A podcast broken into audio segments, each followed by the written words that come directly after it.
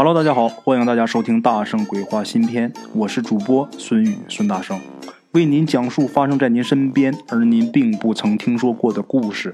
每天晚上，《大圣鬼话》与您不见不散。各位鬼友们，大家好，我是孙大圣。咱们今天要说的这个故事啊，是咱们鬼友他同学的这么一个故事啊。他这个同学呢是一个女孩，这姐姐呢姓王啊，是一个文艺女青年。只要是有了假期啊，这个王姐姐啊，她基本上都是背个包，然后就出去旅行了。有的时候呢，不到假期，这个心情一来，她也就去旅行了。就因为她这习惯啊，就每份工作呀都做不长。各位想一想也是哈，哪家公司估计都不喜欢这种说走就走的工作，什么都不顾的，是吧？话说呀，前几年这姐姐她又去有这么一个景点去旅行去。这个地方啊，主打是古香古色，他呢自然就找了一个很有当地特色的这么一个民宿，他没住什么宾馆酒店没有啊，找这么一个民宿，因为有感觉嘛。这个民宿的主人呢是一个大姐，她老公是早就已经不在了，她儿子呢在外边上学啊，在外地，只有她自己一个人呢经营这个民宿这个店。这大姐能有四十多岁吧，很热情啊。因为当时又不是这个旅游旺季，在晚上没事的时候啊，这大姐呀还来陪这姑娘聊聊天然后给她讲一讲当地的一些风俗啊、民情啊，以及各种传说之类的。听的这个王姐是很神往啊。末了呢，这大姐告诉她，呃，自己这间民宿啊，就是婆家的老宅，已经有一百多年了啊。她这个建筑啊，整个就是一个木质结构的这么一个建筑。王姐就觉得呀。这种房屋里边，仿佛可以听到百年前的声音，很有感觉啊！这老板大姐走了以后呢，王姐自己是神往了半天呢，才躺下睡觉。在半夜呀，突然被一种奇怪的声音给吵醒啊！刚醒过来的时候啊，王姐是不愿意睁眼的，这也难怪啊，这一路上舟车劳顿的是吧？所以说，这个王姐她是闭着眼睛听，到底是什么声音？这个声音呢，从离她头部几米外那边传过来的，就吱扭吱扭的声音。这个王姐稍微一想就明白了，这个声音的来源到底是哪儿？她想明白了，哪儿呢？整个一个民宿，咱们刚才说了，不是一栋老宅子嘛，是吧？一共能有这么七八间客房，再加上主人房啊，这个厨房、卫生间什么的啊。这一栋二层的小楼啊，一共能有这么十几间屋子。这个屋子后面呢是一个院子。王姐她是住在一楼啊，她的床是侧对着进屋的大门，大门外面就是走廊了。离她头部不远的地方啊，有一扇小门从这小门出去就是院子。王姐刚才神往的时候，就是开着这个小门在那依靠着。看着满天的星斗和院子里边的树木啊，在那欣赏呢。这个小门啊也是木头的，这个大门能看得出来啊是新换的。这个虽然也是这个古典气息的这种大门，但是能看出来是新换的新东西。但是这个小门则不然，一看这个小门就是用了好久啊，只不过是稍微的刷了一下漆而已。啊，这老板大姐呢也跟这个王姐说过。就是那边啊不影响观瞻，所以啊就节省开支，就没去弄去。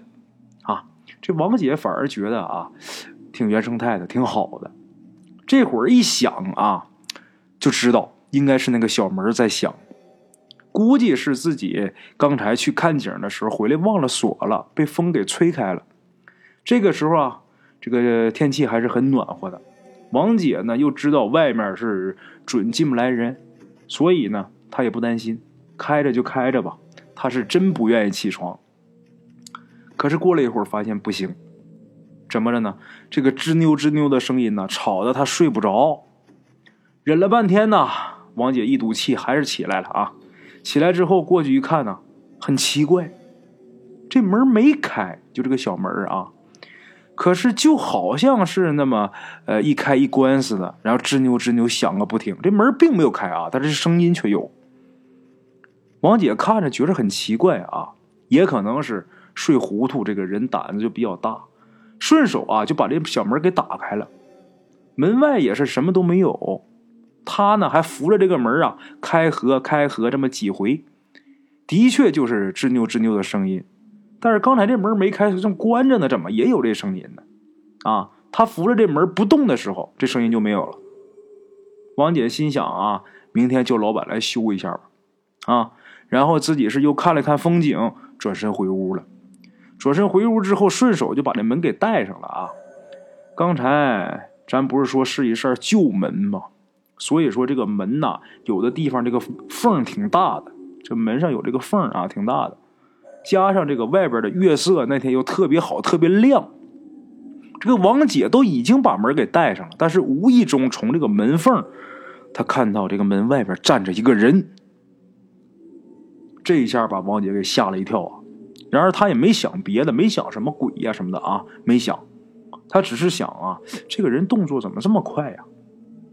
然后他就扒着这个门缝一看，到底还是这个视野有限啊，他只能看出来那是一个女的，穿着一条裙子。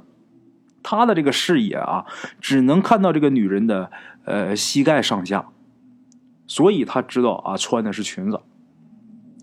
因为这个门缝很窄啊，就是并不是说特别大，这个视野有限呐，这是第一点。第二点是因为这个女人站得很近。几乎是贴在这个门上，所以不容易看清楚。等知道是一个女人，这王姐就放下点心了。啊，看这双腿啊，挺秀气的，觉得这个门外这个女人呐，没有什么威胁。但是呢，这王姐又挺讨厌这个女人贴着门站着的，于是王姐就一把把门给拉开，想要质问这个门外的女人。可是拉开门之后，门外却什么都没有。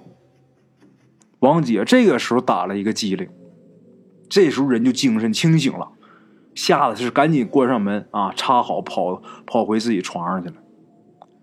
咱说一下时间，这会儿是凌晨呢四点多钟，没一会儿天就亮了啊。天亮之后，王姐就跑去找这个老板大姐，找这老板大姐，发现老板大姐不在家。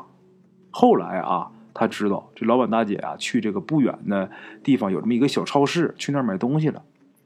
王姐这不是找老板吗？老板又不在，然后自己就信步出来了。这会儿大白天呢，路上也有呃几个行人，王姐就不那么害怕了啊。转着转着呀，这个发现路边树上有着一种很小的，然后红红的这种小果子，看着挺可爱的。王姐认为啊，这肯定是当地的一些什么野果、一些水果什么。昨天晚上啊，这个老板大姐也跟王姐说了。他们本地这个民风比较淳朴，比如说谁家这个果树这果子熟了啊，这个过路的人摘一个尝尝都无所谓，啊，何况这是路边这也不是个人家。于是王姐呀就摘了这个可爱的小果子，摘了几个，然后就吃了。吃完以后就要回去继续等老板去。没等他走到这个旅馆呢，这个肚子疼的就不行了，啊，有这个路人呢。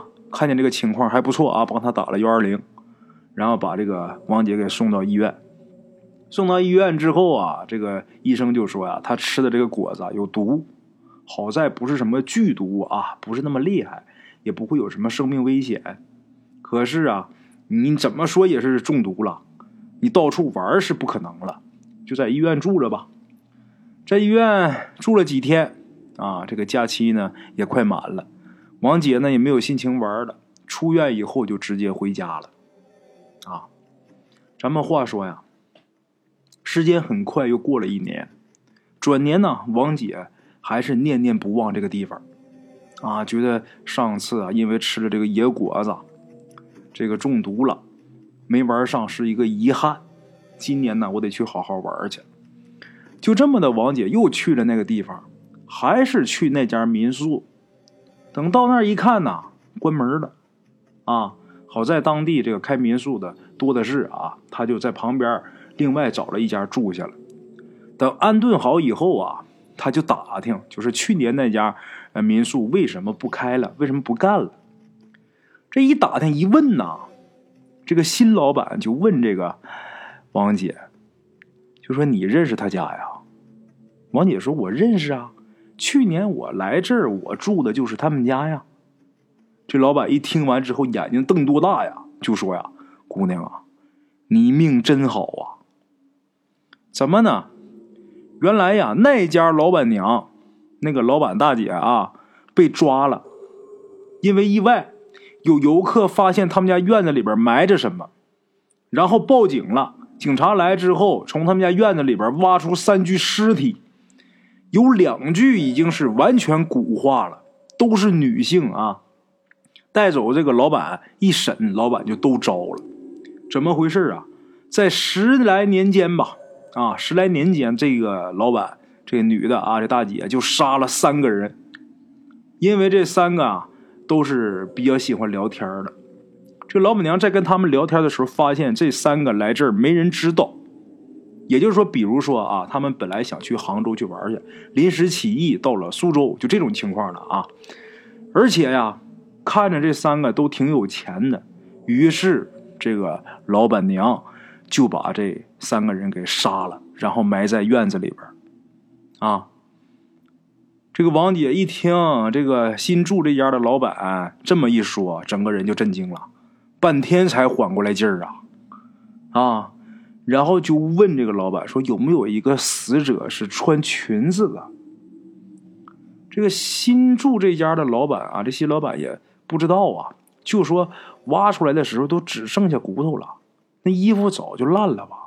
要不就是当初这个埋的时候就是光着埋的。你问这干什么呀？这时候王姐说不干什么啊，我随便问问。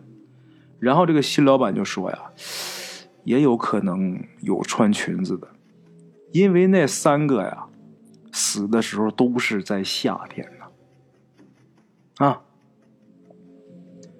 好了啊，各位老铁们，这是咱们今天的这个故事啊，非常感谢各位听众的收听，咱们明天同一时间再大圣鬼话不见不散啊。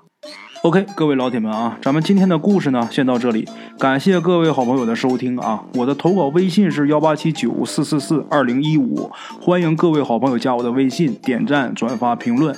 今天呢故事先到这儿，咱们明天同一时间不见不散。